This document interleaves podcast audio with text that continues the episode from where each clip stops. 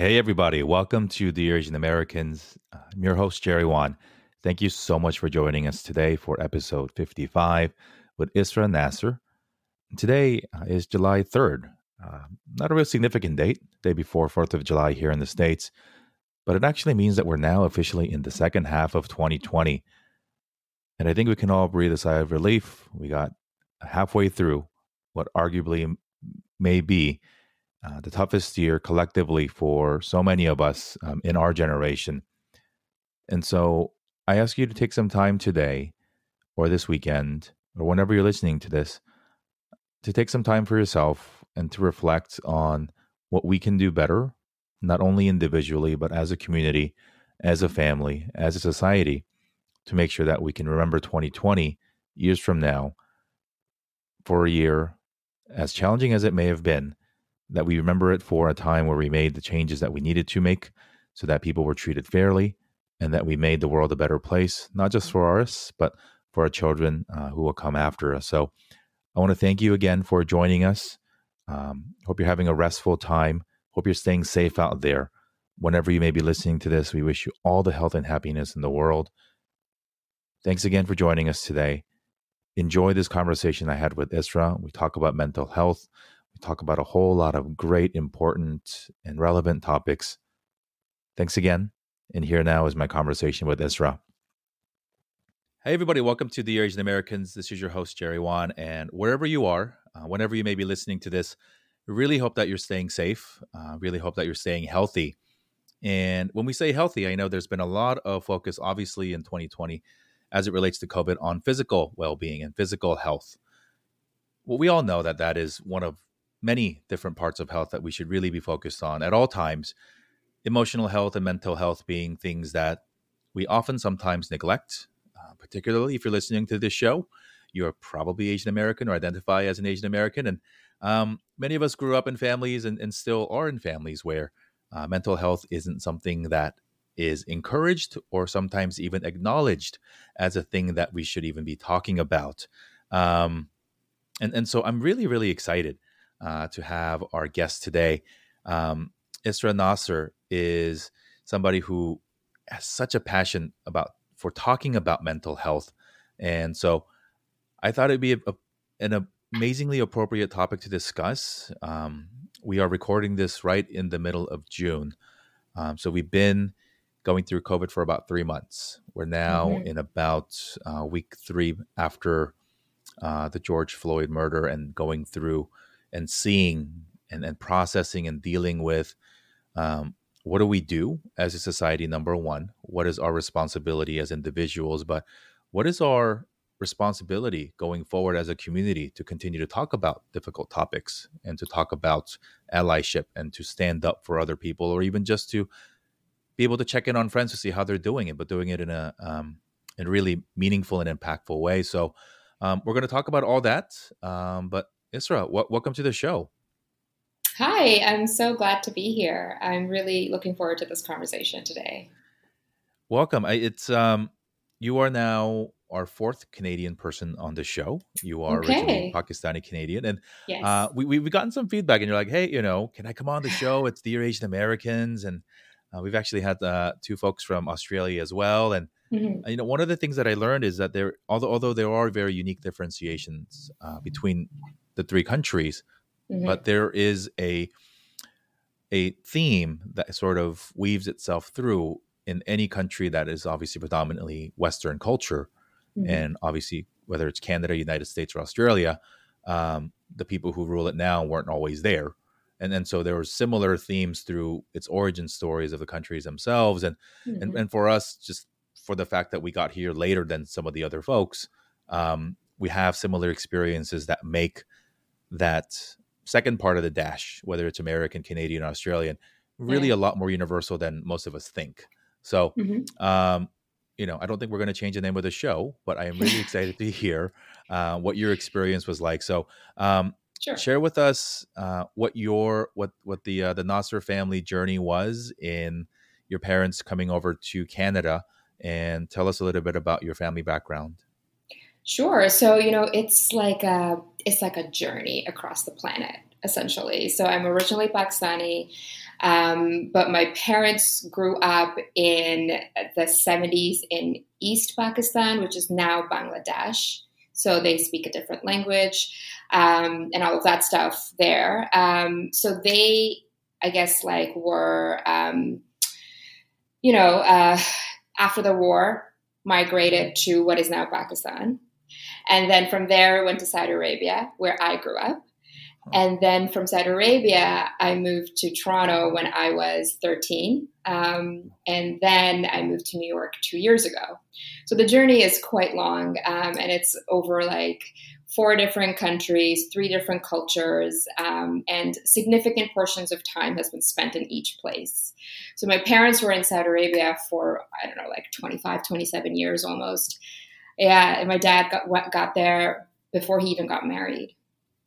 Um, so it's uh, that's kind of like in a nutshell. So it's always really hard to answer the question, where are you from or what is home, right? Because you always have to kind of explain it um, because uh, Pakistani people who grew up in the Middle East are a different brand of Pakistani versus the Pakistanis who grew up in Pakistan versus the the Pakistanis who grew up in North America.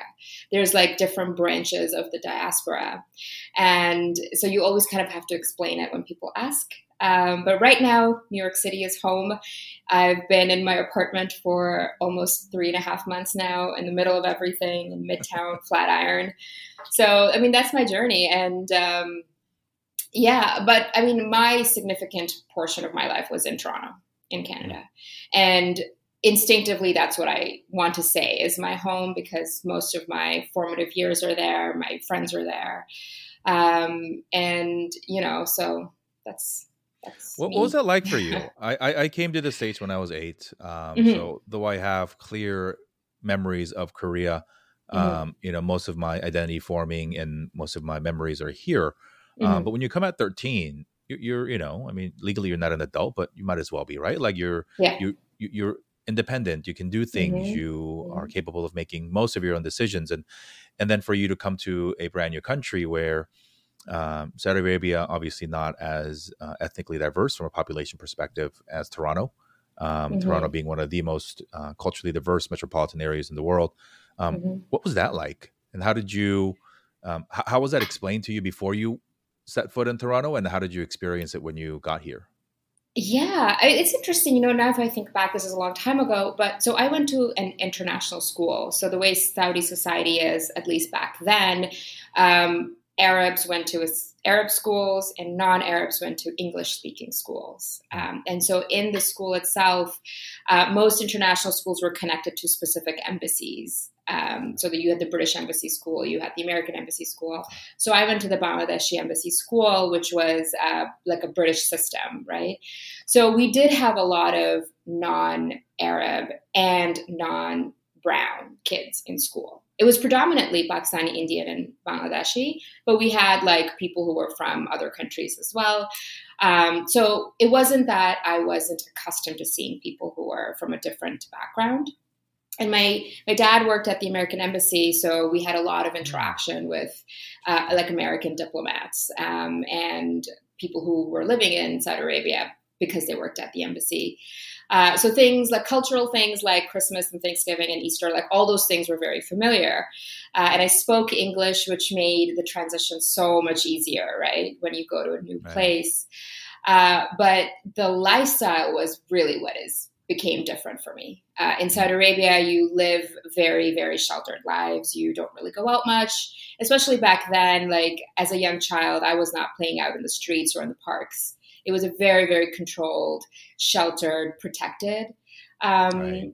Just that's just the way the society was at, at that time. Um, so I think being out in the world was more of a shock for me, like being like being at a park with no adult supervision, right?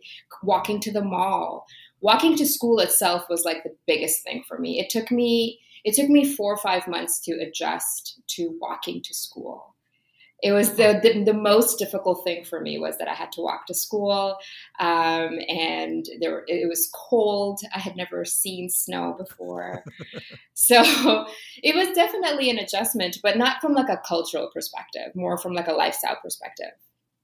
Yeah. I mean, that's got to be such a shock, right? Because Mm-hmm. your your home culture, um, Pakistani, Mm-hmm. your surrounding culture up to year thirteen, but your parents have been there for double that, so Mm-hmm. they're in Saudi Arabia, aware of the culture. Yet, Mm-hmm. from what you've shared and from what I understand of the Saudi culture, there's two separate rules almost and two separate societies that, yeah. um, as with a lot of Middle Eastern countries, right, that are yeah. um, let's just say conservative for the locals and Mhm. not as conservative for for foreigners um, and then to come to canada and toronto which um, you know as as close to freedom as as western society can uh, provide Mhm. um, in growing up in saudi arabia until you were 13 in middle school what were some of the expectations that you felt were bestowed upon you as a pakistani daughter living in an, an interesting society where uh, what you saw wasn't. I I guess what I'm trying to say is it, the, the grand society and culture of Saudi Arabia was not what you were living day to day because you went to a different school. You yeah. you know what what was that like, and what did you think you wanted to be before you knew that you were moving to Canada?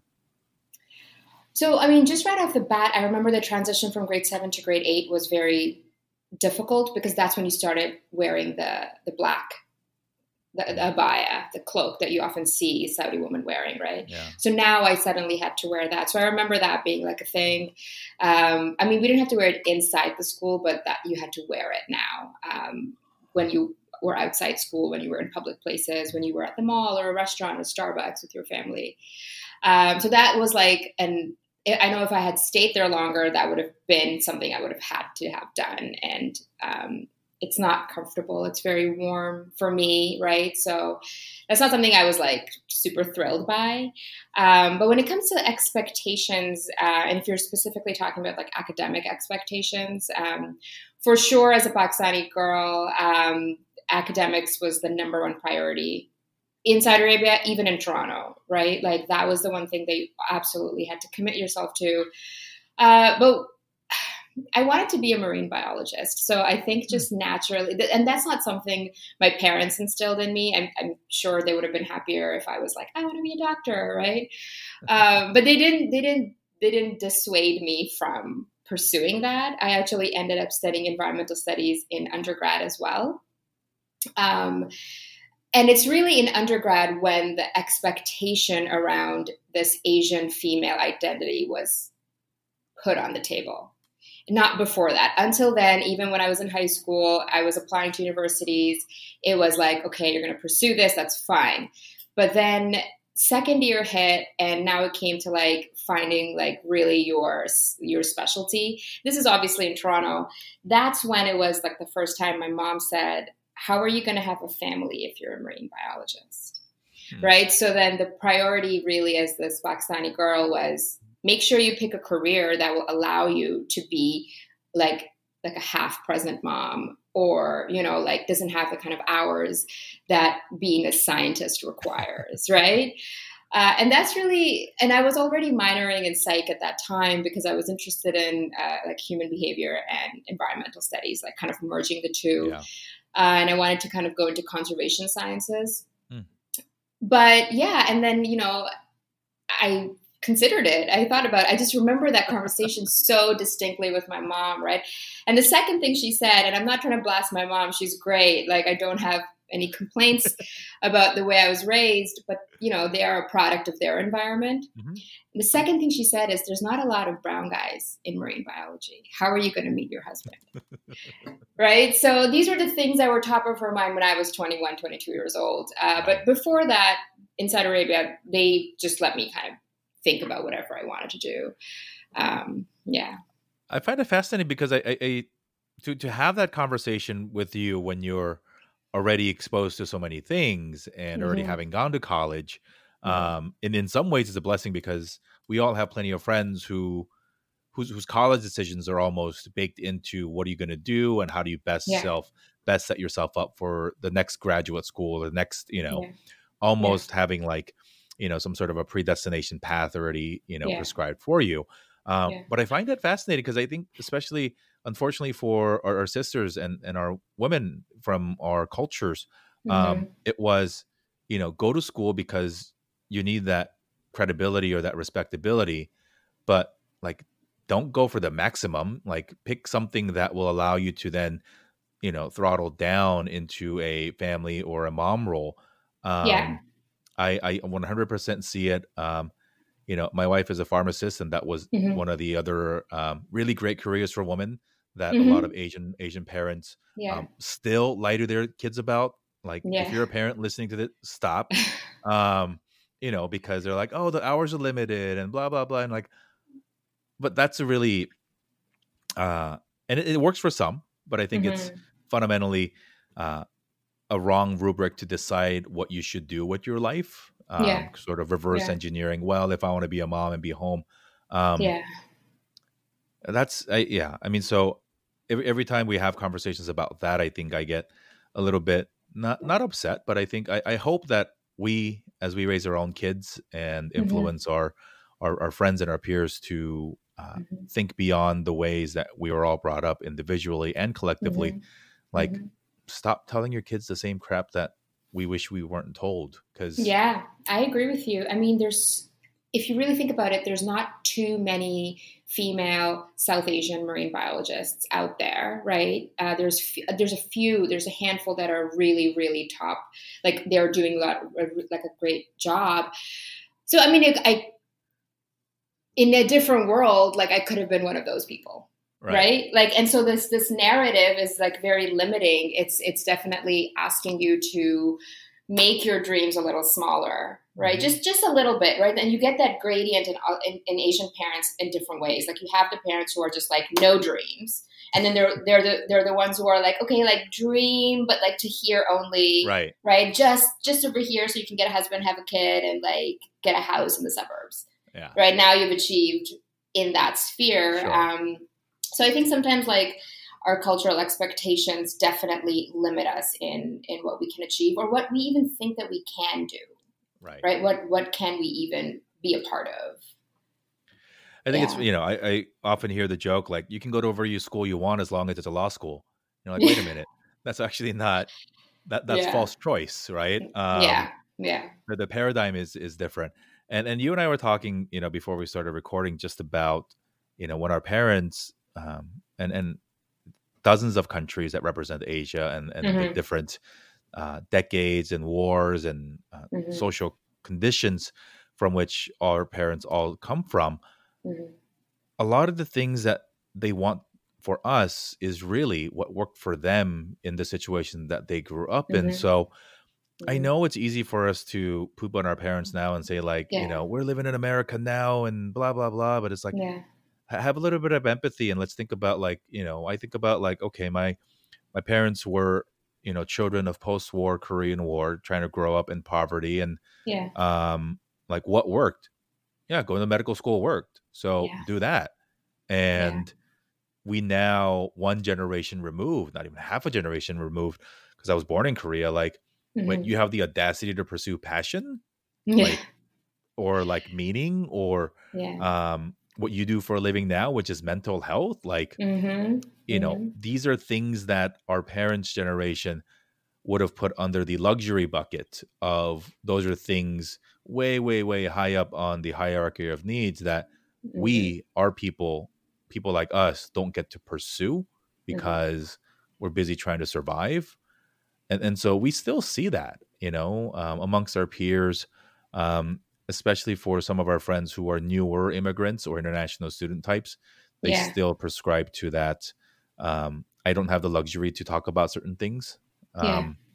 and then so very curious what you said you- were minoring in psychology already so it wasn't that big of a shift but no what made you interested in psychology in the first place to want to pick it up as an interest topic as a minor Sure. So, I mean, originally it was human behavior, right? So, I was kind of focused more on social psychology and behavior change in the realm of environmental behaviors and mm. policy and stuff like that. And so, in order to do that, you have to take the Psych 101 courses. You have to take like the baseline clinical courses. Uh, and so, it kind of piqued my interest. Um, I became a little more interested in clinical courses. So, even though I was pursuing environmental studies before the conversation with my mom, I was starting to take clinical courses.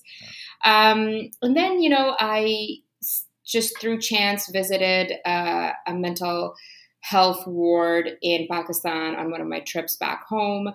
And I mean, it's changed a little right now, but not too much. This is like almost 15, 20 years ago, maybe. I don't even know. 15 years ago. Um, and it was like terrible. It was absolutely terrible. It was metal beds, and people were just mm. kind of you know, restrained and tied up, and it was just awful. And so I just became more interested in mental health within our communities, right? And I and I was there, and I was talking to my mom about it. She was there with me, and um, you know, it just sparked a conversation around mental health. And then I started taking more and more courses. And then as I progressed in my undergrad, I moved the psych to a major. So then I got like a mm. double major. But when it came to applying to grad schools, that's really when I made the decision to pursue clinical psychology as opposed to conservation sciences. Uh, I'm still interested in conser- conservation science. Like I read books about it and watch documentaries, but my life professionally took that route. Um, and I became really interested in having more conversations within our family unit, within our community about mental health. Uh, because I realized there was such a huge shift, just even in the way my parents spoke about mental illness from like 10 years ago to now, right? And you just have one person in the family who pursued it, right? And opened conversations, um, and maybe even got into some heated debates when when arguments around like, oh, well, you know, mental illness is just a product of a lack of faith. If we had more faith, we wouldn't have this problem, right? So those conversations have changed over time because you have somebody who is pursuing it and passionate about it from the inside. Mm-hmm. Um, and when we when we immigrated you know they have immigration counselors and all of those things one of the things we noticed is that the social workers were always non-pakistani non-indian people mm-hmm. and i remember that coming up once in a conversation with my mom as well and so I just realized that if we had more people who look like us on on the inside, we can start affecting change a little more. So it just evolved over time. This is not something I set out to do as a child. I wasn't like particularly even in high school I wasn't particularly moved by mental health and the challenges. But that's something that, as I became more aware of my identity and my role and my culture, and I learned more about it, uh, it became more salient. I yeah. think that's the story of all of us, though, right? Because yeah. you know, I, I tell Asian American stories now, and I yeah. That's like not even on the back pages of the menu of like what my parents, you know, in their wildest dreams, right? Like, yeah, yeah, it, but it's it's the context I think which really matters because mm-hmm. we've we, we've come to where we are in our lives doing what we do because of these experiences where mental health is absolutely the most important thing to talk about but it's not a matter of having more people in the patient chairs you got to have somebody on the listening end who knows what the hell we're talking about right mm-hmm. i mean mm-hmm. let, let let's take the very very stereotypical you know image of what you hear when you hear the word psychologist or you know psychiatrist or whatever in the in the American context. It's a six year old white dude with a notepad, yeah. right? Yeah. Like Santa Claus yeah. looking dude. Like just you know, tell me about your childhood. And you're like, you don't know me, and not mm-hmm. me personally. You don't know what I've been through, and you don't know what mm-hmm. my parents go through. So, um, mm-hmm. part of why I started this was just keep continuing to hear conversations, even with people who look like me and you in the guest chair but the mm-hmm. host just didn't even know like why why why do your parents do that and like why is it a thing and yeah and having enough conversations with friends where it's like dude when we talk it's comfortable because we don't have to explain the first 40% we yeah. don't have to explain the context and and, yeah. and that's why i think you know people like you who've chosen the path of mental health and and to advocate for it and to continue to encourage people to talk about it and to create spaces i think it's absolutely mm-hmm. important I mean, look right now, the the most important conversation that we want our peers to have with our parents is about Black Lives Matter. That is yeah. an extremely delicate and difficult conversation to have mm-hmm. and and so our non-asian or non-immigrant friends might be like why is it so hard right just go talk to your parents or human beings like you have no idea no. you have no yeah. idea what it is to grow up through war in an extremely homogeneous society as many mm-hmm. asian countries are mm-hmm. and anybody who doesn't look like you is automatically demonized if they're darker skinned yeah. and worshipped if they're lighter skinned. So to put that in the American context, it's really hard for I think a lot of parents to change the paradigm of how they think about that. Um, and and so I, I am just so fascinated by what you do and, and then the path that you've taken. Um, because you are like quad quadricultural you yeah. know if, if, that's that's i think that's technically the right way to say it yeah. um and, and you've worked um in mental health positions both in new york and back in ontario and in where toronto mm-hmm. is um yeah. during the past you know let's give or say 10 years or so right through your education and you're part of your career yeah um and you just mentioned your own family story of some of the the tone and and the conversations that have changed yeah. um specifically within your community, what has changed and what do you think is driving that change for us to be more open to talking about this kind of stuff? What's changed is that people are actually talking about it. And I mean, I'll speak largely to Toronto because that's where the bulk of my work was. Um, you know, and I, so I, I worked in this area, this town, I guess, called Brampton, which is right outside Toronto. So it's kind of like Long Island from Manhattan. That would be the relationship. Mm. Um, and the community that I worked in was predominantly Indian. Um, and Brampton is sometimes affectionately called Brown Town. There's so many Indian people there, and the organization that I worked for was specifically seeking South Asian descent counselors and therapists because they wanted to provide this culturally competent service. But the thing is you were seeing like a like a need for it. People were coming out to ask for it. People were ending up in hospitals because of it right? And so you see like just like the, com- the community conversation changing um, and because i think you know when our parents came here like 30 years ago like the first group of recent immigrants, if you will, a lot of them are just surviving, right? So you're not thinking about these things. So when you're in survival mode, you're not thinking about how you feel if you can't like eat, right? Uh, or if you don't understand anything, you don't know what's going on in this new country. You've fled violence and poverty, um, and you know the folks before that were living in a different society, like a segregated society, right? Right. Um, so I think what's happening now is because so many so many of us are no longer in survival mode. The trends are shifting, right? Uh, and parents are also seeing the impact of mental illness in their children. And it's hard to deny that when it becomes really bad. When your kid ends up at the hospital because they tried to attempt suicide, you can't deny it anymore, right? And that's what we were seeing. We were seeing an increase in the rise, like an increase in the number of people who were accessing emergency services for mental health reasons in that area. And so the, the community responded. And then you saw, you know, community leaders kind of come up and, and create programs and services and run ad campaigns in different languages um, to really increase that accessibility. Um, so that's I think that's what's changing is it's hard to deny the impact anymore. I think at some point you could deny it, but now it's it's it's much more difficult in this like very connected society that we live in. I think younger generation is very, very open to talking about it, right? So that makes me very hopeful is that people in my generation, people in, in, like younger than me, a little older than me, are very open about it. They are open to accessing services. Um, and you see this across, like, I would say, like across religions in Asian communities. You see it across SES that younger people are more open to talking about it. Sure. Um, and I think that's changing changing it for the parents, right? So like if I'm forcing these conversations in my home, I know other people are also doing it, and so it's kind of shifting the tide.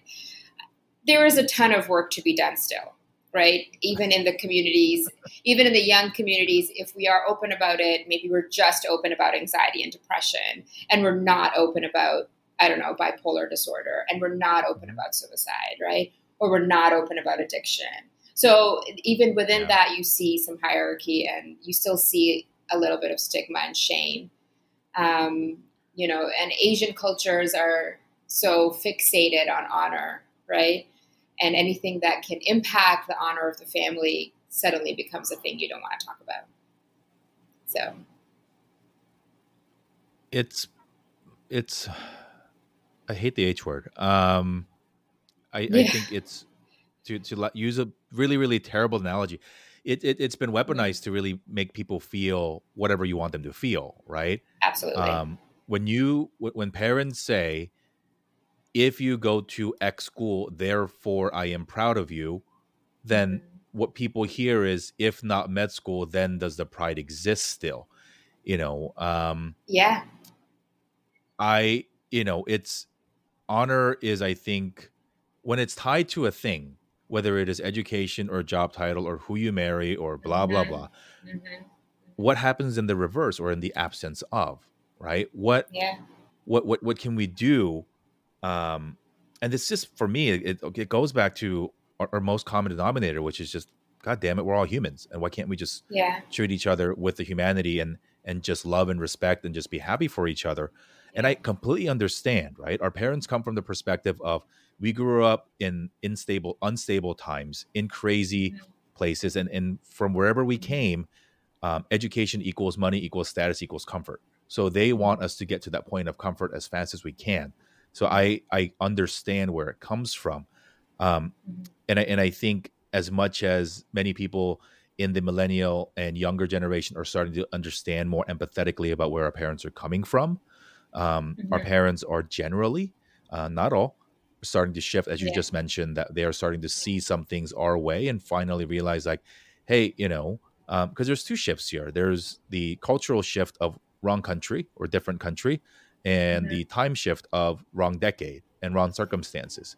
Yeah. And, and so th- then the conversation becomes for people, and, and yeah, you know, what, what you just mentioned, like, as parents experience it, they develop the need to talk about it. But then the ultimate goal is how, how do we get more parents or how do we get more community members to develop that empathy muscle to start yeah. to be open minded to hearing about it before it happens to you? Because, well, duh, when it happens to you, it has to you be talked about. It. You yeah. can't deny it. Yeah. But, you know, whether it is, um, and then you brought up religion and religion, regardless of any Asian culture, is what really drives a lot of the cultural norms. Mm-hmm. Um, mm-hmm. You know, we're we're in June. It's Pride Month. That's still a big thing in our culture, and so yeah. big and and so uh, sometimes conservative and, and still stuck in its old ways that parents would rather choose to not see their kids or you know um, disown or, or, more terrible things rather than to accept their children their own yeah. children for who they are um, but even at least then if your child shares with you that their identity is what it is, then that develops a little bit of healing to say, I love you regardless of who you are. But for parents who don't go through that, parents who don't have, you know, um, and I'm not saying that it's only the parents for whom their children don't have um, their discussions or I guess any mental health issues or, you know, are, are non-binary or, or non, you know, straight gender definition, mm-hmm. right? Mm-hmm. The majority of them are people who refuse to talk to their parents about it in the first place because yeah. they know their parents are going to crap yeah. on it and not be yeah. open minded.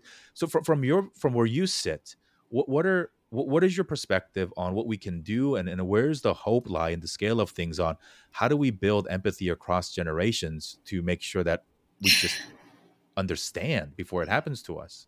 That is such a big question. Um, but I will say what you said about honor like really resonated with me. I, I I also don't really like that concept because it like essentially assigns value to you as a person based on the choices that you make. And even when you're talking about gender identity, um, why do why do so many Asian parents not like that? Because it's what will the community say, right? I'm going to be dishonored. I mean, in Pakistan, honor based violence is still a thing that happens like women die so many women die every year because of it it's weaponized just to control um, my airpod just fell um, i think so and this is just my perspective, right? And and it's open to everyone's interpretation of how they're going to take this. Um, and I'm not going to say anything super scandalous, but if we are to bridge the gap between generations and communities, uh, what we really, I mean, the only tool we have is our conversations. Those are the only mm-hmm. places where we can dispel the myth, dispel the myths and talk about the things that you know are confusing or the things that are unknowns or or even come to a place of common understanding where you can say, I understand that you believe X because of your religious background, and you have to understand that I am X because of some like my my own background, right? Uh, one of the most eye-opening things I said to my dad once, and this was not in a context of an argument; it was just a conversation, was that you know I said that my culture and your culture are different we don't have the same culture. So he was talking about like something, some I forget what specifically, but what he said was like, we don't do this in our culture, right? And I mm-hmm. said, my culture and your culture is different because your culture is a culture you left with in the 70s, right? That's not the world I grew up in. And frankly, that's not even the environment of our home.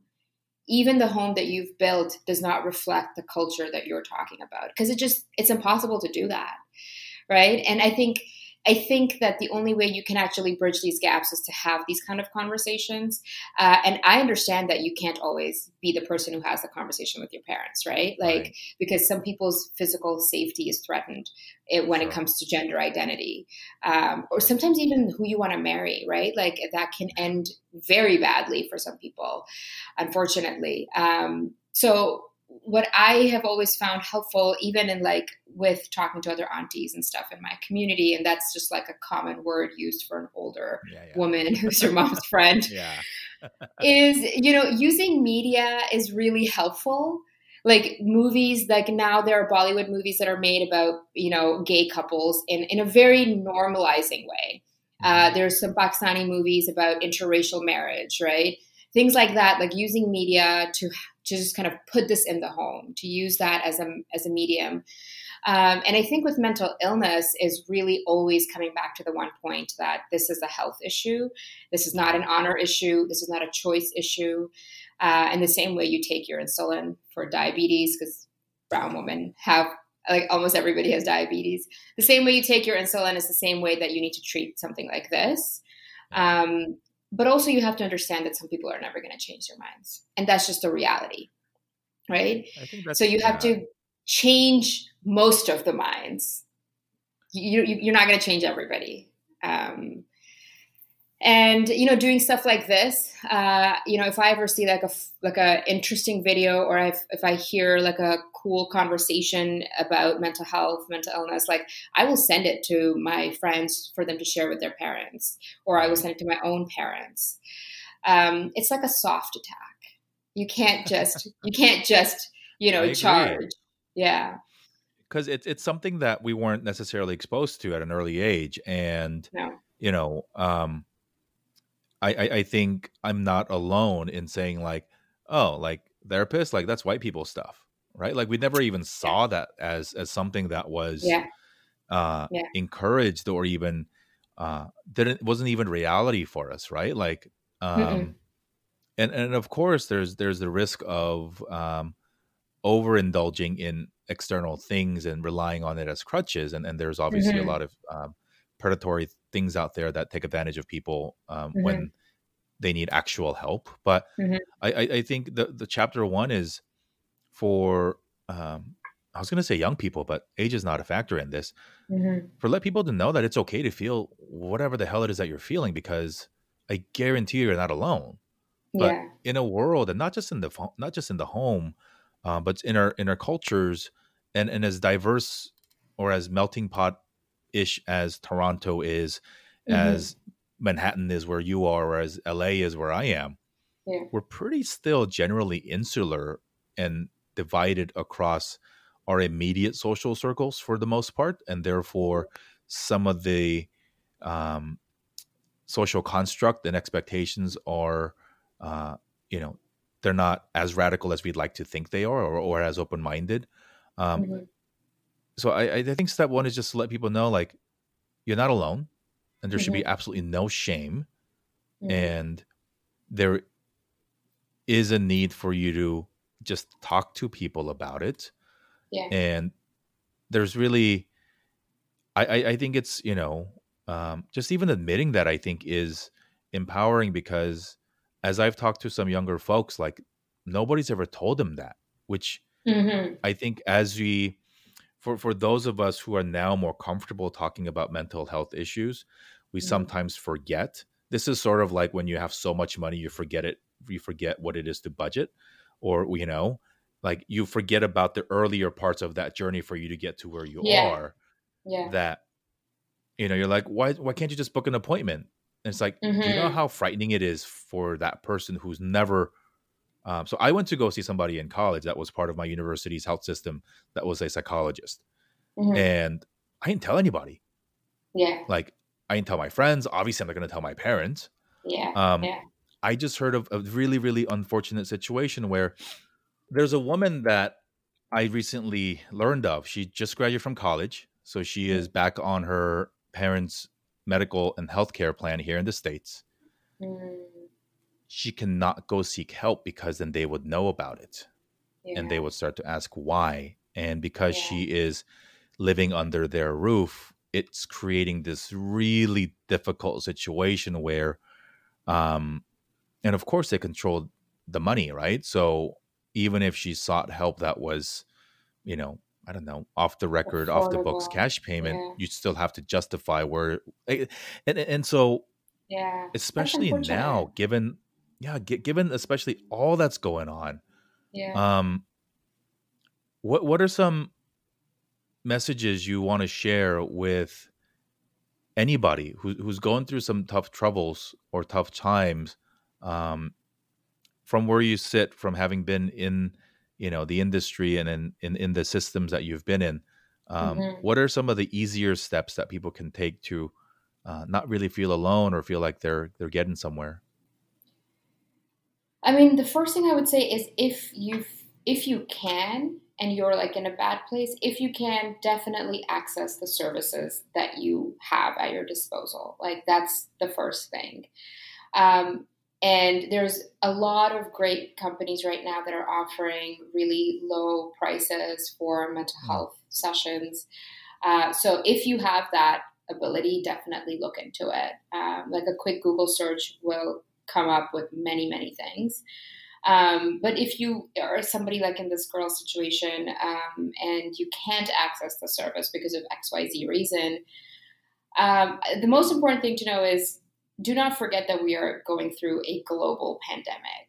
Like nobody knows how to manage this. Nobody knows what's going to happen, right?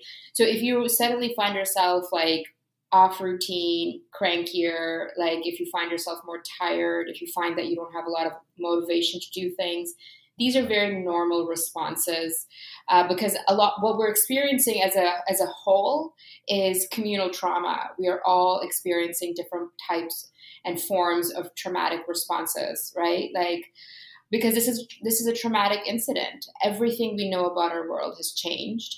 We don't know when it's going to go back, and we also don't know what it's going to go back to, right? right So sometimes it almost feels like you're living in a movie. So it's really important to know that any of the emotional responses you're having are totally normal.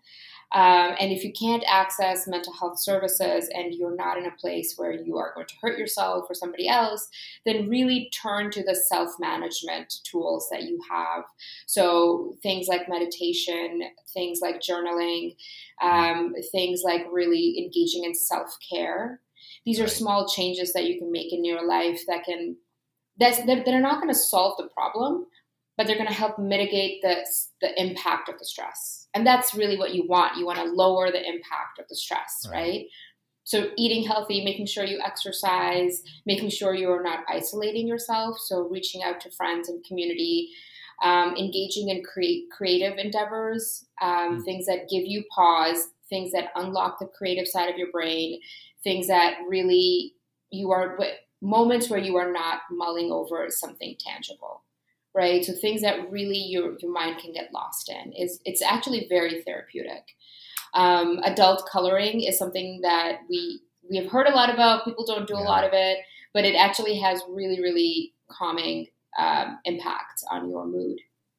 Uh, I, so just doing these kind of self-care behaviors, if you can't access services, will help mitigate the, the impact of the stress. I think you bring up a good point. Um, mm-hmm. The simple things that we used to enjoy as kids, right? Yeah. Like, um, you know, we, we were just um, happily disrupted by my three and a half year old, right? Mm-hmm. Like the mm-hmm. things that he does that bring him joy, mm-hmm. coloring, puzzles, puzzles, just yeah. Like we think we're too cool for this stuff. At, at yeah. some point, you know, and because we got this cell phone and we have unlimited access to unlimited entertainment, mm-hmm. we always want to be, uh, I don't know, uh, what, what, what's the word I'm looking for? Just excited, you know, about mm-hmm. something and engaged and mm-hmm. entertained. Yeah. And sometimes just, you know, short of sitting at paint dry on a wall, yeah. like how hard is it for so many of us just to physically slow down and yeah. read for an hour uninterrupted?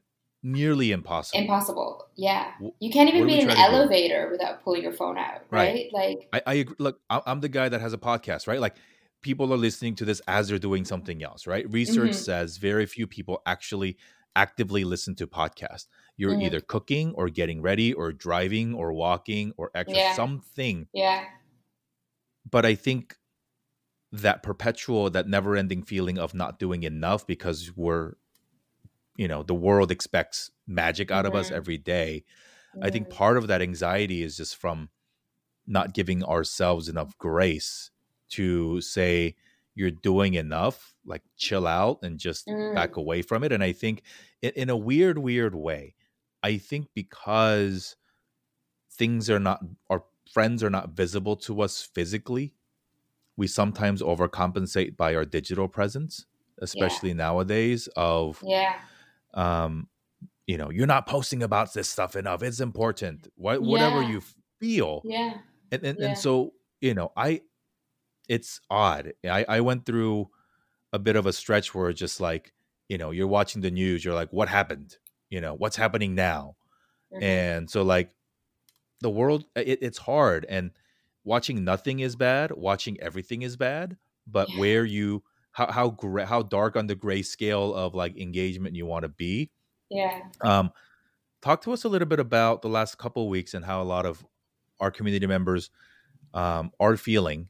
Um, I think for the first time, yeah, and, and it, it's unfortunate that we have to say it for the first time, but it, at least in our lifetimes, it's the first time that in a, even in a very short amount of two weeks or so that we've gotten this fired up about a cause where um, I mean, I'm part of a movement where we're translating letters for Black Lives into languages and putting it out into the universe.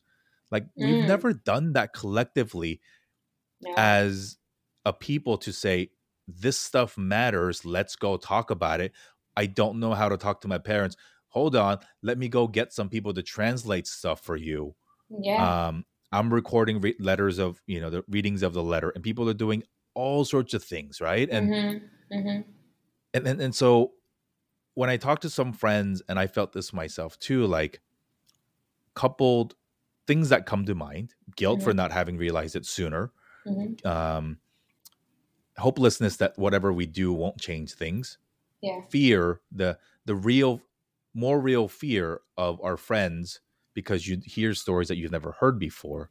Mm-hmm. Um, and, and so all couple that with this unknown or invisible pressure to want to deprioritize ourselves because in the grand scheme of things the issue at hand is being misinterpreted as the only important thing in the world where it is should be seen as it's the most important thing for now but it's not the only meaning mm.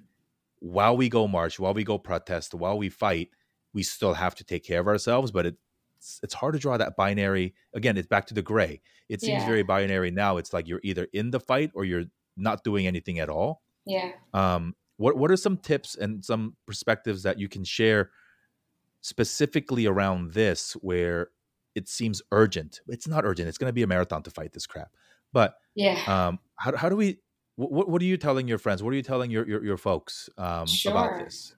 Yeah, um, I think I mean just to directly respond to the last thing that you were talking about. the most important thing is that, you know, this idea that the fight is binary, like whether you're in it or you're not in it, right? It's to reframe that taking care of yourself is part of the fight. Hmm. Because what the oppressors want, and the oppressors right now are, you know, the society, the way the society is structured against black people, right? But like I use oppressor in any way, like if, if whatever you're fighting, whatever your cause is, that's what the oppressors want. They want you to burn out right? Yeah. It is in their benefit that you burn out because that means you're not going to run the marathon. You're going to sprint for 5K and then now they have a 20K lead, right? Mm-hmm. So when you reframe it and think about how resting, recharging, healing, grieving are part of the fight, not outside of it. And anytime you engage in these healing behaviors, you are still part of the cause because you're furthering it, because you are right. refilling your gas tank right? That's what you're doing. And so start to reframe taking care of yourself in that way.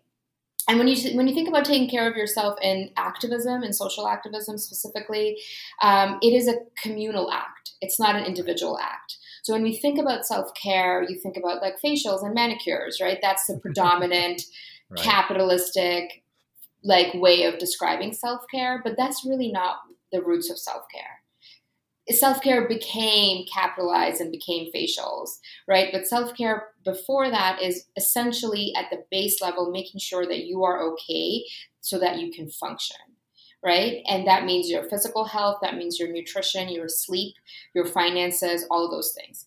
In this scenario, it means making sure that you are not burning out because in specifically in social activism, if you don't stop to take a break, burnout looks like compassion fatigue. And compassion fatigue is the state a lot of caregivers get to where they are unable to empathize with the people they're supposed to care about. So you see it in doctors, nurses, you see it in old age care, social workers, and you see it in social activism. So you don't want to get to a place of burnout. You don't want to get to a place of compassion fatigue. So you have to make sure that as you have these difficult conversations with your family about anti-blackness in asian communities right. um, as you have as you realize that people in your family who you love have these deeply problematic views that that hurts right that has a lot of pain when you learn about what happened with george floyd and so many other people you see videos you're in the marches that has a psychological impact on you that has a weight when you realize yourself that there are parts of you that enabled this that there are parts of you that you don't even realize were part of the problem. And now you're reckoning with yourself as an Asian person, right? right? That has a huge psychological cost. So the last thing you want to do is become so overwhelmed that you shut down and you step out of the ring. You don't want to do that. Right? So you you have to maintain emotionally healthy in order to fight the fight. And so that's what I would say to everybody who's listening is don't feel guilt about taking care of yourself. Mm don't feel guilty to turn off notifications once in a while, right? Um, I would really recommend everyone who is just blazing through right now to make sure that you have time at least once a week where you are not doing any activism work. So you're not thinking about it, you're not reading about it, you're not engaging in conversation about it, you're not watching a video, you're not listening to a podcast. Maybe you're adult coloring, maybe you are taking a nap. You know, right. you have to turn, you have to hit pause and then when you come back, you come back more productive. Um, so that's kind of what it is right now, you know. Um, and I think for uh, Asian people right now, the conversation for the first time has become in this generation, right, has become about how do you participate in the problem. Up until now, it was like, this is not our fight, this is not our problem. Yeah, we're kind of minorities, but like there's a hierarchy and we're the model minority, so we're fine. And then you have like, Asian dudes dropping the N word all the time, right? Like brown guys love that. And so now this is the first time they are at a community level being called out for it. And so now they have to think about it, right? Uh, so it's a different, it feels different. It feels different this time. And I wonder how much of it has to do with the fact that we've been at home for three months and oh, we absolutely. have nothing else to distract us away sure. from this important cause. I'm not belittling it. I'm just saying that, no, you know, it was a perfect ingredients for this movement sure. to just kind of ignite itself. Absolutely. Yeah. And, and I think the you, know you, you mentioned the the perceived hierarchy of uh, Mm. minorities, and you know the the even the term model minority was was all part of um, the the oppressor's plan to pit Yeah. against each other and saying, hey, if, if these you know um, Asian folks can get to the right schools and have the right jobs, why can't you? It must be you. It has nothing to do with it. Yeah. And that plays right into the culture of our parents, right? Yes. Study hard. It's it's the achievement myth. It's the Mhm. the merit based fallacy Yeah. that unfortunately so many people in our community still believe, yes. especially the people who've benefited from that system. Like, Yeah. you know, I went to X school, I do this, why can't you? Yeah. And they almost belittle because and, and this is literally the conversation about privilege, right? Like Mhm. we're not saying that you should give it all up, but you should also recognize that that's not for everybody. Mhm. Just like when you say, you know, Mhm. um, you know, it's not, you know, it's. I, I I think people are just get defensive when you're like, wait a minute, I studied hard. I'm not taking that away from you. yeah. You know, I went to the I went to the quote unquote right schools that went through the right training. Nobody's taking that away from you, yeah. but recognize that what you went through is not what the majority of people have access to Yeah. and that you can't say, "Well, I did it, so you can too," because that's survival's survivorship bias, right? You Yeah. know, we, we get so many of these. Um, you know, I, it, it's funny. Just the other day, I saw uh, somebody made a YouTube video on like, you know, um, how I got a job at X company, and Mhm. you know, she's I was like, "You have no idea why you got a job at that company. You Yeah. think you do, but Yeah. were you in that room? Nope." Yeah. W- Did you know your peer said Nope. So th- so then you know we, we become this we become victim to this. I did it because I worked hard. Which again, that that person that made that video, good for you. You know you you got the dream job at your company, but then you know you can't then turn around and say like you know I how I got in or like how did I got into this school or that school Mhm. um you know it's you, you i want to go back to a point you just made earlier about um pausing and and pacing yourself and and, and that's a, a big theme um Mhm. on your instagram page at well guide Yeah. where you talk about setting boundaries right and it's Yeah.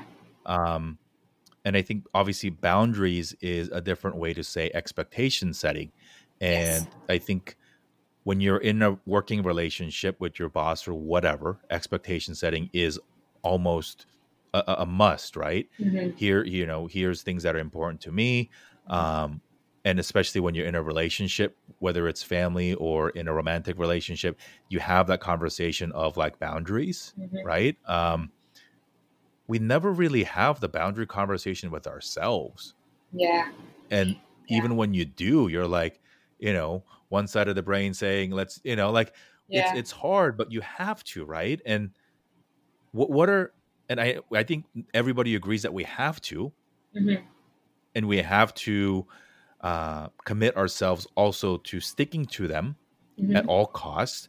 Mhm. What are some practical tips that you can share with us where we can be better about boundary setting? Because if the only person keeping you accountable to your boundaries that you set for yourself is you, Mhm. that is also a recipe for, you know, Not if you're drinking successful. at home by yourself, right? If you're drinking at home by yourself and you're like, I'm gonna have one drink today, Yeah. no nobody's looking nobody so you Yeah. know it, it's hard it's easy to cheat but also let's get, let's also counterbalance that with don't make yourself boundaries and rules that are so toxic to you and that you hurt yourself more by sticking Mm-hmm. to them so it's both and none at the same time what i'm asking you right like Yeah. you should set your boundaries but like how do you what, what do you what do you share with people on that note Yeah, uh, so I'll say healthy boundaries are flexible and they evolve.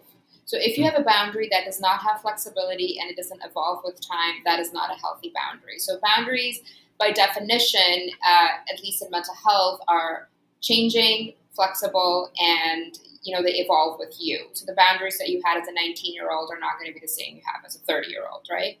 When it comes to boundaries for yourself, you you said it right like there's no accountability so it's easier to just kind of i'll do it tomorrow one more glass one more episode right so one of the things that you can build in is an accountability partner right Hmm. so but even before we get to that when you set boundaries with yourself, the first thing is to kind of like completely outline what the boundary is. You can't say, "Oh, I just want to, I don't know, like watch less TV." Mm. That's not a boundary. That's just like a desire that you have, right? So you you have to quantify that boundary to yourself. So I'll just use my example. Um, the news was totally freaking me out three months ago. It still kind of does. Um, so I realized I was compulsively checking the news, and it was making me feel bad right? And every time I checked my phone, I could feel it. I could feel it in my body. So your body will tell you what you need when you when it comes to setting boundaries. Just so you will start to feel emotions in your body when you need to set a boundary. Recognizing what the boundary is, I need to stop reading the news, right? What does that mean? that means okay i'm going to turn off my notifications. So you write that down to yourself. You're you're setting like a mm. manifesto. I'm going to check the news twice a day. You write that down. You quantify that. And right. th- and so you need to have a very concrete vision of what you want. And it cannot be an extreme one because then you're going to set yourself up to fail. So you can't be i'm just not going to turn my tv on that's not going to happen, right? right? And then if you end up breaking it, you're going to become so disillusioned that you you just throw right. that boundary out the window. Mm-hmm. So a realistic, measurable uh, boundary is important, and then you have an accountability partner who can kind of hold you accountable. So it has to be someone who you're close enough with to have these conversations, um, but also where if it you know you're also able to kind of be open with each other. So it can't be somebody yeah. you're not comfortable with. Sure. Um, and then you just check in with yourself every three weeks, every four weeks about where you stand, right? Like for the first two months of this, I literally did not even read the news. Like that was my boundary. I was a completely ill informed individual when it came to COVID because I just could not tolerate it. And I knew that, right? I mean, people were dying in scores in April. I just couldn't handle it uh, because there was nothing more to learn. Right. But I checked in with myself after month two and I was like, okay, like, where do you stand now? Do you think you can change? So now I will read the news, but notifications right. are still off and I don't watch it. Right. Yeah. So you have to kind of check in with yourself. Um, and when it comes to self care things, I think like having some kind of structure is helpful.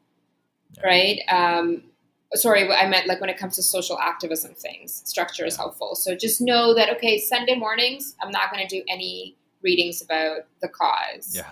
Sunday, and that's your day, right? You are not accessible to other people. You're not reading, you're not watching, you're not right. listening. Um, and then just having someone who can help you with that. You, you know, our community is our biggest resource.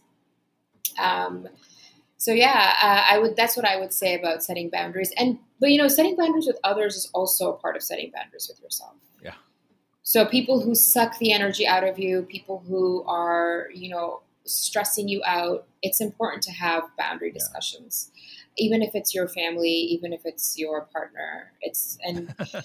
you know, bar- boundaries are, are they just have bad PR. They're they're a part of right. every healthy relationship, but we've just kind of sure. mangled them and we think that if you yeah. need boundaries, it's bad. I, I, think one way that I've begun to look at it is it's not to keep things out; it's to keep yourself in, right? It's to keep mm-hmm. yourself sane. Mm-hmm. Um, you know, I mean, obviously, t- talking about walls and you know moats and mm. whatever is fun fun topic of, of this political cycle, but mm. you know, you're doing it as much as to protect your own your, yourself and and to keep yourself you know whole. Yeah. Um, as as it is saying no to people, right? Yeah. Um, saying no to somebody is partially saying yes to yourself and prioritizing yeah. yourself. Yeah. say, I deserve the time and I want to read. I mean, look, I have, and we all have now, list of books that we want to read on new topics that we want to yeah. be more informed about. Yeah. Documentaries and movies and lists of podcasts, and they seem mm-hmm. to be, mm-hmm. everybody seems to be aggregating a list of new allyship resources. And yeah. it's like, and if you don't read these you're a crappy ally like no like that's okay but also you don't if all you do is watch the news and keep replying to people on twitter when are you going to read when yeah. are you going to process yeah when are you going to sit and yeah. I, I think what we used to have collectively as like commute time and downtime and just yeah passive processing and reading and listening time are gone yeah and we always feel this need to be, you know, endlessly um, busy. Yeah. yeah. I mean, Um, people mistake productivity for busyness. Those are not the all the- same yeah. thing, Mhm. you know? And I mean, if you think about it, like when was the last time you were just daydreaming? It's it's it's impossible. I mean, try. Right? Yeah. Yeah. And- like yeah. so that's a practice that I've built here. So I'm by myself in this like quarantine situation. Um, and something I developed over time and it was accidental is just listening to music. Like not listening and scrolling on my phone, not listening and watching something or washing dishes. Literally just sitting on the couch, have like the Sonos playing, and nothing else. But it has been so transformative. It's hard, but just having like those few moments of just listening Yeah. to like something really nice and not doing anything outside of that, right? like, like not reading, not washing dishes, not working out, not scrolling Instagram. I think one of the healthiest boundaries we can make right now is with our social media. It is the hardest I- one, It but it is. is it is very very it's very helpful to have that. It it Yeah. is. Um, I I think we rely on it. I I often wonder what COVID would have looked like without the technology. Um, in in in, in some ways Yeah.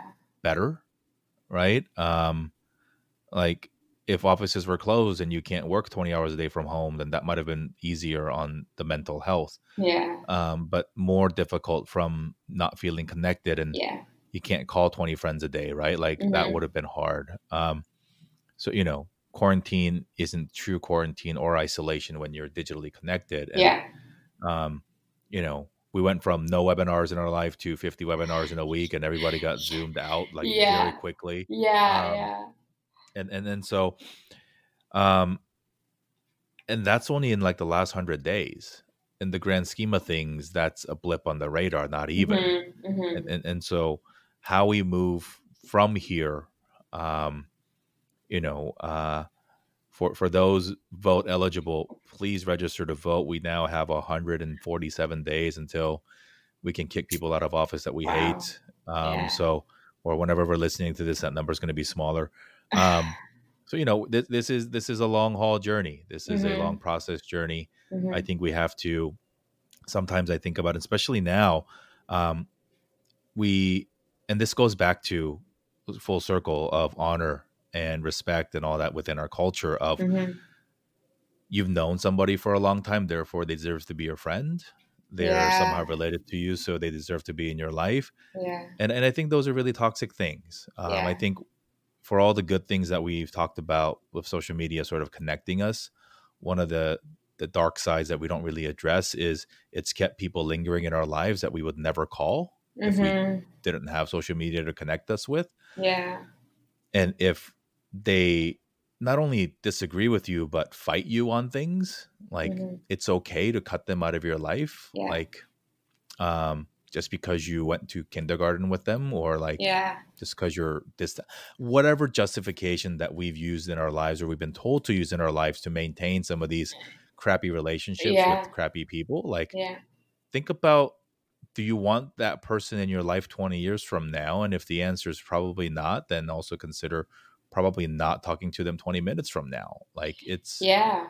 I mean, it's such a a, timely thing. Yeah, I, I think it's such a timely thing because a lot of people are reevaluating a lot of their relationships right now, oh my right? goodness absolutely It is bringing people to that place. And the way I see it, anything that does not serve you does not need to be in your life. So you don't need to Mhm. follow that account. You don't need to respond to that comment, like unfollow, block, whatever you do. and there's no shame in it shame. There's no shame. you're shame. not being a coward by blocking somebody right Yeah. again this is setting a boundary you're Yeah. Yeah. you know because there are people that are out to incite you yes. right so yes. um and and why why entertain them yeah. right this is w- you have a goal in life you have a mission in life as do i and if it's not moving that needle forward or at the very very very worst keeping it status quo if you're trying to detract from it like Yeah. I, I don't what? Is, you know yeah. There's what's no benefit. what's the upside of keeping you here right and it's Mhm. but again it's it's it's not as easy as we make it to be right so yeah. um there, there are people who've been helpful in our lives in the past or yeah. you know, or are connected through our parents or some other thing that, God, I really, you know, I can't block that person. So I, I get it. It's it's not as easy Yeah. as like you know spending a few hours going through your friend list and just blocking people.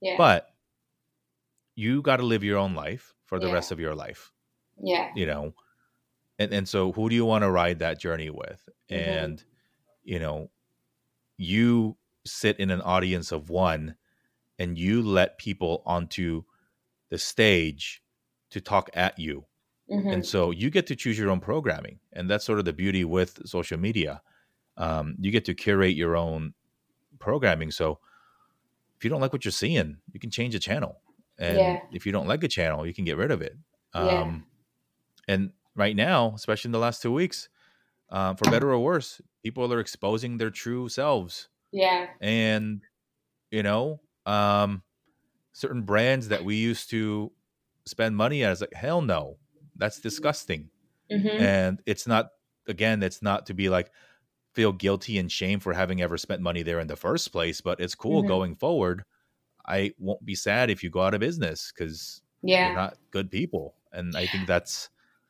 I think well, I think that's the really important thing to remember with personal relationships and like where you shop and all of those things is you have to allow yourself to be beginners at something. You know, you have to Yeah. allow yourself to make mistakes and you have to allow yourself a journey. Like nobody's a complete product, right?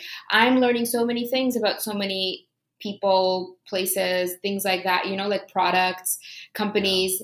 And so going forward, am I going to change? That's really what you want to focus on, not did I do this before? So, you know, you are getting these conversations online right now is like, well, why is this, why are you posting this right now? I've had some friends who posted about like the protest, Black Lives Matter, and other friends sent them messages like privately saying, oh, I never saw you talking about this before. Like, why are you doing it right now? Like, very confrontational, very shaming that, oh, you're just doing Mhm. this.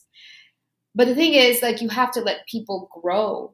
Yes. how else are we going to change? Even as like Yeah. if we just bring it back to asian community and mental health you can't shame somebody for being stigmatizing before if they're wanting Yeah. to change right now. Focus on that and move that forward. Don't don't worry about what they were before what they said in high school.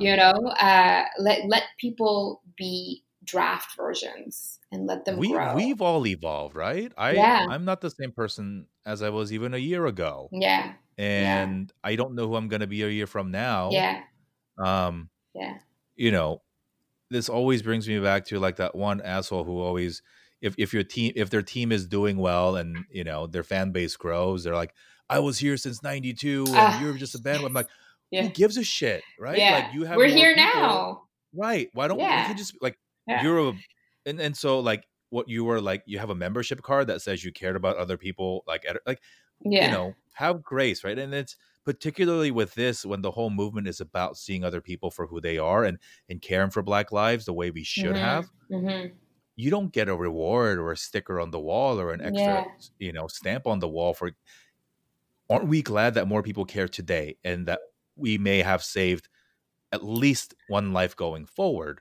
Yeah. versus shame again i get it we should have done more in the past i'll own up to it I, we're Yeah. all complicit to Yeah. a degree but better 2020 than 2025 Yeah. better absolutely. better people waking the f up now and having a better chance of kicking him out of office in november Yeah. than people getting complacent getting angry at the coronavirus all hell breaking loose Yeah. and then who knows right yeah. so um, people are getting more aware and learning and training themselves to keep elected officials and police and other people more accountable, hmm which is good in the long stretch of things. hmm Yeah. Um, black people being treated differently in this country is not a 2020 problem; it's a 500 year old problem. So yeah. we, as an entire country, have let it exist for half a millennium. That's Mhm. insane. Yeah. It's crazy to think about it, but yeah. That's true. should we not be excited because we cannot change the past that we do whatever we can today hmm um, knowing that it's a long battle if it took 500 years for it to exist it's not going to be over in 500 minutes Days. days, Yeah. It, it's gonna it's Yeah. gonna take some time so so you um, need all the people you can get, right? Like even if they're newbies, it- yeah. if they're bandwagoners, if they're like whatever, you just need and everybody. contribute in different ways right Yes. not everybody can you know not everybody can go march on a wednesday at noon Not everybody. That should is a really- Wednesday at noon. that's a really important point that I think should really be highlighted everywhere. Because, you know, activism then becomes like activism Olympics. It's like, well, I'm doing this and you're not doing that, so you're not good enough. and we uh, so show I it think- on Instagram. And so, yeah, Yeah, so I think that's a really important part point that I would want the listeners to really remember that activism is many, many things, right? On the forefront, it is social change, political movement, protesting, right? But it's more than that. Even having a conversation with your parents is activism if they're on the other end, right? If they're on the other side of the argument. Even learning about your own biases, learning about American history, you know, oh, that is activism itself because you are now educating yourself. So now we have one more educated person in the cause, right? Arguing with your friends, debating, discourse, right? Supporting people in providing them with water bottles when they're out of jail. Like all of those things are activism. whatever it is, yeah, Right? move the needle. Uh, yeah, yeah. in because the thing is the problem exists on every front. So the solution needs to exist on every front yes, right? Uh, in our homes, in our communities, in politics, on the streets, with the police, in our schools. The problem is everywhere. So we have to have people who are part of the cause everywhere. Um, so I think that's a, a fantastic point. And and one Yeah. last note, I, I think for too long, Mhm. um, our parents, our aunties, and everybody else, I think, with good intention, has Mm. preached that with enough education, Mm, with the right degree, with the right job, with the right job title, the address, mhm. whatever, that we would somehow make ourselves immune to any of this. And wake the hell up. It's Yeah. not. yeah. I mean, it's Yeah, it's not. Yeah. As a Muslim person, um, I know that I have definitely heard comments, even to this day, like in 2020, um, by educated people, right, who went to very established, esteemed Ivy League schools. Who have made very, very disparaging comments about people from the Muslim background masquerading it as like fact, like social science, right? Evolution, um, about you know, and and so it doesn't like really protect you from being racist, and it also doesn't protect you from experiencing racism. Your education, in where you went to system, though. school. Sorry. You've been you you've benefited from the system to a degree, Yeah. and and you know for, for those people, right? Like, and it's yeah. I'm I'm not I, I don't wish racism on anybody, No. but if you fun. don't admit to it, yeah, then I don't know, you know, you're and, and if problem. correct, and and if you Yeah. don't, again, this is, uh, if if if you believe that you are where you are Yeah. purely out of meritocracy. I, I wish you would take a rewind button back to your career and think about the moments where Mm-hmm. somebody helped you Mm-hmm. that you got a break mm-hmm. um, because unfo- unfortunately the world is not a meritocracy academics isn't even merit- meritocracy look at the lack of diversity at the leadership levels of tenured professors and school Yeah. deans and administrators and let's not even get started on boardrooms and blah blah blah right yeah. like it's yeah. it's not if we was a meritocracy it would reflect the population it would reflect Yeah. their customer base. Um, and and so again, if you got to where you are, and if you have a fancy job title, if you have a lot of money in the bank, good for you. But then, what are you going to do about it now? Mm-hmm. You know, we're not asking you to return degrees. We're not asking you to return money. But Yeah. use the platforms, use your privilege, use whatever uh, medium you have, because, like you said, the fight has to start everywhere Yeah. and it's if you have the privilege of having a platform and a voice and access to people who make rules use it Use it. Um, yeah. and and don't just vote for things that enrich you personally which a lot of people have Yeah. and that's okay um but yeah it's th- this has been a really really enlightening conversation um and i think a very timely one um and and I do want to wrap up the conversation in the same way that we wrap up all of our conversations, which Mhm. we, we go back to the name of the show, which is Dear Asian Americans. It Mhm. is a letter to us from Mhm. us, uh, but beyond that, it's really for us. Mhm. The things that you and I wish we had heard growing up, and some things that we didn't even know we could talk about, and mental health is probably on those lists of things that wait, that's a thing Yeah. um, we didn't even know that was a thing until probably much later in our lives and and then for so many of our listeners it's probably something that they're so afraid to talk to their parents Mhm. about their friends about um, Mhm. and and so if you would um, I, I will start the letter and if you could help us finish out the show by sharing with the the greater asian american community something that you want to share with us so Sure. dear asian americans Dear Asian Americans, I wish that we can all stop feeling shame about needing help and stop feeling shame about asking for help and stop honestly feeling shame about helping other people when they ask you. And this is, and I say this in the realm of mental health. Uh, you know, I really want all of us to move away from this honor shame dichotomy around mental illness and I want us to move to a place of like community and openness and allow people the space to heal and grow. That's me. That is beautiful. And I think it's such a timely discussion. I think we're so confused. We're, we're living in the both era where you can be confused and enlightened at the Yeah. same exact time. Yeah. And you can be grateful for the things that your parents done for you, but also angry that they didn't let us talk about this stuff or, mm-hmm. you know, the things that we were also taught to view as disparate binary things Mhm. can actually coexist where the sum of the parts can exceed 100 Mhm. and there's an overlapping part where life gets really interesting and beautiful because that's where the tough challenges and tough conversations happen for us to move forward Mhm. um, we're not even halfway through 2020 and it's been probably at least in our lifetimes the most impactful and most important year Yeah. Yeah. in terms of what it can mean for the rest of our lives. yeah. Um, and it's much, much thanks to people like you who, through your day job and your academics, but also through your platform like Well Guide, to encourage these conversations, to continue to talk about it.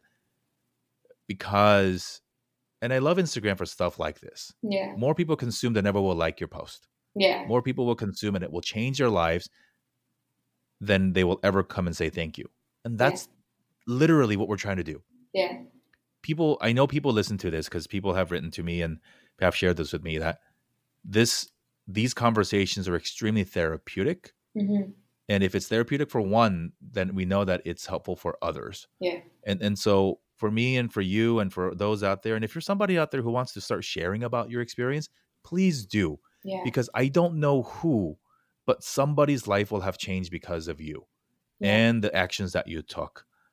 And this is not to put Isra or me on a pedestal and say, look how awesome we are. Mhm. We're only here because somebody else inspired us. Yeah. And and so it's a chain effect. It is a ripple effect of us. I don't genuinely believe that I'm going to be changing more people as much as somebody who else is going to hear what I'm saying, then go build the biggest media company in the universe. That Mhm. would be cool. Yeah. And that's, you know, it, it doesn't stop with me. It doesn't stop with you. It doesn't stop with any particular person. Yeah. and and for for for as much as we think we are uh having the wokest year of our lives we're gonna come across some stuff in five ten years and be like what the hell what took us so long right And Yeah, it's probably yeah. something that is we're not it's not top of mind today so Yeah. um it's a never ending journey but that's what makes humanity beautiful we just Mhm. continue to try to improve on the year before and um just try to treat each other with kindness and humanity and let people feel that it's okay to feel the way they do um, Mhm. and that they can exist and and again mu- much thanks to you and and the countless of the growing number of people who talk about mental health to encourage the discussions and to Mhm. make people feel human. Um, thank Yeah. you so much for what you do. And I hope there are more of you, and specifically people that look like each of us. Because as Mhm. we started the conversation with, Mhm. if they don't look like you, they're not really going to understand. Not even Mhm. looking like, but just you need to have the same weird experience of us being immigrants, multi, you know, many times Yeah. over, and to understand what that means Yeah. um, for for us to understand and and realize too, guys, if you're listening, and our children, that's going to be the big puzzle, right? They yeah. they're, they're going to grow up in America that looks very different from today, Yeah. but they're still going to get treated differently because of the color of their skin. Yeah. And, and so we can no longer say, after all we've learned through the last few few months, few years, whatever, Yeah. to say they're born in America and they're going to be treated the same. No. But even without the immigrant experience, the, the bigger challenge for me, and think about this every day, is how do I raise my two Korean kids in America who Mm. don't even know Korea? Right? Yeah. That's they're going to say I'm American dad, and, and how do you how do you teach that? yeah. And and so mu much more fun conversations to be had. Um, yeah, that's a whole different can of worms. that, that is an absolute can of worms. Uh, thank you so much for what you do. Um, if you're listening out there, check out Instagram, well.guide. Um, a lot of great resources. Um, connect with Isra. And it's one thing is just whatever it is that you're going through, whatever it is that you want to talk about, it's okay. yeah, And that you are not alone. yeah, and people are here to help you because we love you, we care for you, and whatever it is that you're going through matters to us. So, uh, Isra, thank you so much for sharing your story with us. Um, your work is not done; it is never done. hmm So, um, New York's opening up, which is frightening as hell. yeah. Um, LA too. I think we just sort of all collectively said, "F it, let's just you know hmm pretend like it never happened." And hmm that's terrifying. Um, Yeah, yeah. So, as, as you yeah well, thank you for having me. Uh, and you know, I will say that to anyone who's listening, I just echo your sentiments. Um, that you know, you are definitely not alone in what you're experiencing. So find people, find community. Um, and as the world slowly reopens, um, be kinder to yourself more than ever before because things are going to be difficult.